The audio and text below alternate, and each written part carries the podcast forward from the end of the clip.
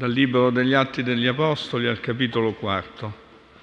La moltitudine di coloro che erano diventati credenti aveva un cuore solo e un'anima sola e nessuno considerava sua proprietà quello che gli apparteneva, ma tra loro tutto era comune. Con grande forza gli apostoli davano testimonianza della risurrezione del Signore Gesù e tutti godevano di grande favore.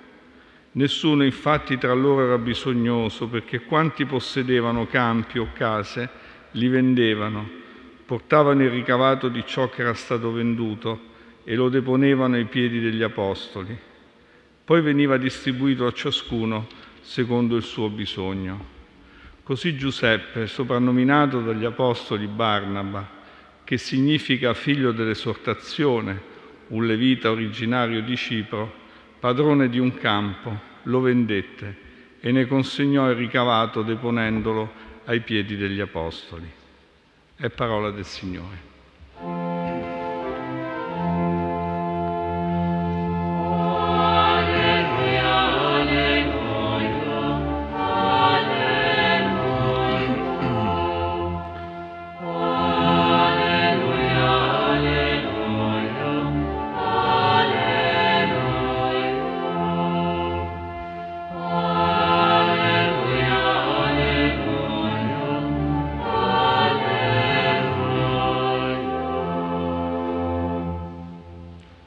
Rileggere il quadro della comunità di Gerusalemme, come ce lo descrivono gli atti degli Apostoli, è oggi particolarmente significativo mentre si apre la settimana di preghiera per l'unità dei cristiani, che si nutre proprio dell'ascolto della parola di Dio. Ed è per ascoltare la parola che siamo qui. È la storia di Giuseppe, detto Barnaba, che prendeva così sul serio la parola di Dio da essere soprannominato figlio dell'esortazione o capace di esortazione. Non si tratta nella sua scelta solo di beni o di importi, lui e anche gli altri che consegnano i beni che hanno, ma di unità della comunità. L'unità è un dono di Dio. Dice il profeta Geremia, darò loro un solo cuore e un solo modo di comportarsi. Ma tante volte nella storia dei cristiani, nella nostra vita, questo dono viene come respinto e lo si respinge quando non si ascolta più il Signore, quando ci si perde attorno dietro a se stessi, attorno a tante discussioni, spesso inutili, quando si cammina da soli, quando addirittura ci si divide. Sì, respingere il dono dell'unità nasce da un cuore sordo e indurito, dall'attaccamento al proprio mondo, ai propri beni, come quello del giovane che se ne andò triste e se ne andò solo. Le parole che abbiamo ascoltato oggi, mentre si apre appunto la settimana di preghiera per l'unità dei cristiani, sono una grande via.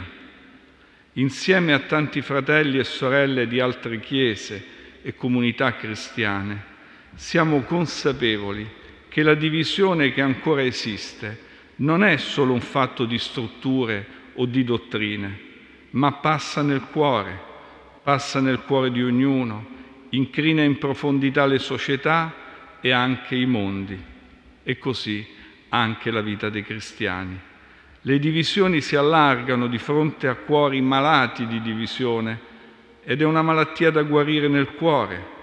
Per questo bisogna accogliere il dono dell'unità e lo si può fare ascoltando e vivendo la parola di Dio. Gesù ha pregato perché siano come noi una cosa sola e gli atti degli Apostoli ci mostrano non una Chiesa ideale, ma una comunità che vive e ascolta la parola di Dio. Lì tutto è possibile perché si crede. È una comunità che vive la solidarietà, perché non c'è unità di cuore e di anima che non si faccia anche solidarietà. Da quel cuore solo della comunità e ne abbiamo fatto esperienza nella nostra storia, sorgono cose nuove che ci sorprendono. E laddove si manifesta la solidarietà c'è sempre almeno una briciola di anima di unità, perché tante volte il nostro amore parla di unità al di là delle frontiere di una comunità, di una Chiesa. Dal cuore solo della comunità di Gerusalemme sgorga, lo abbiamo ascoltato, la predicazione della risurrezione di Gesù, fatta con forza. Si dice con forza, eppure la forza non contrasta la simpatia di cui loro godevano. In genere la forza si accompagna all'arroganza, alla sopraffazione e quindi alla divisione. Oppure per cercare la simpatia si dimezza la predicazione e la si svuota. Invece abbiamo ascoltato forza della predicazione e simpatia di tutto il popolo. Le difficoltà non mancavano, come leggiamo negli atti, dall'arresto degli apostoli fino al martirio di Stefano. Non era certo una vita idilliaca, ma non mancava la simpatia, che accompagna sempre la vera predicazione e che ne è il frutto. Era la simpatia della gente che li vedeva insieme e li esaltava, come dicono gli atti, quella dei miracoli, quella dell'attenzione ai malati, ai tormentati. Infatti la predicazione non è mai contro qualcuno, ma richiama i cuori all'unità. Ed è questa predicazione della risurrezione che trasmetteva una forza nuova a quel mondo a cui parlavano gli Apostoli e che trasmette una forza nuova al nostro mondo infragilito, impaurito, malato, ma anche prepotentemente egoista. La parola di Dio, sorelle e fratelli, è realmente speranza di rinnovamento e di unità.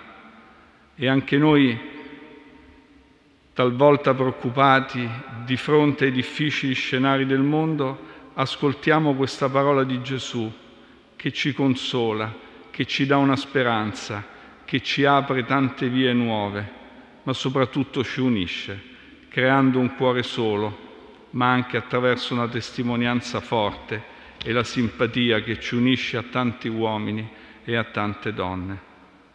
Questi giorni di preghiera per l'unità non sono un rito di buon vicinato, ma l'occasione di capire e sperimentare ancora più nel profondo, a partire da una preghiera fatta con fede e insistenza, il dono di un cuore solo e di un'anima sola.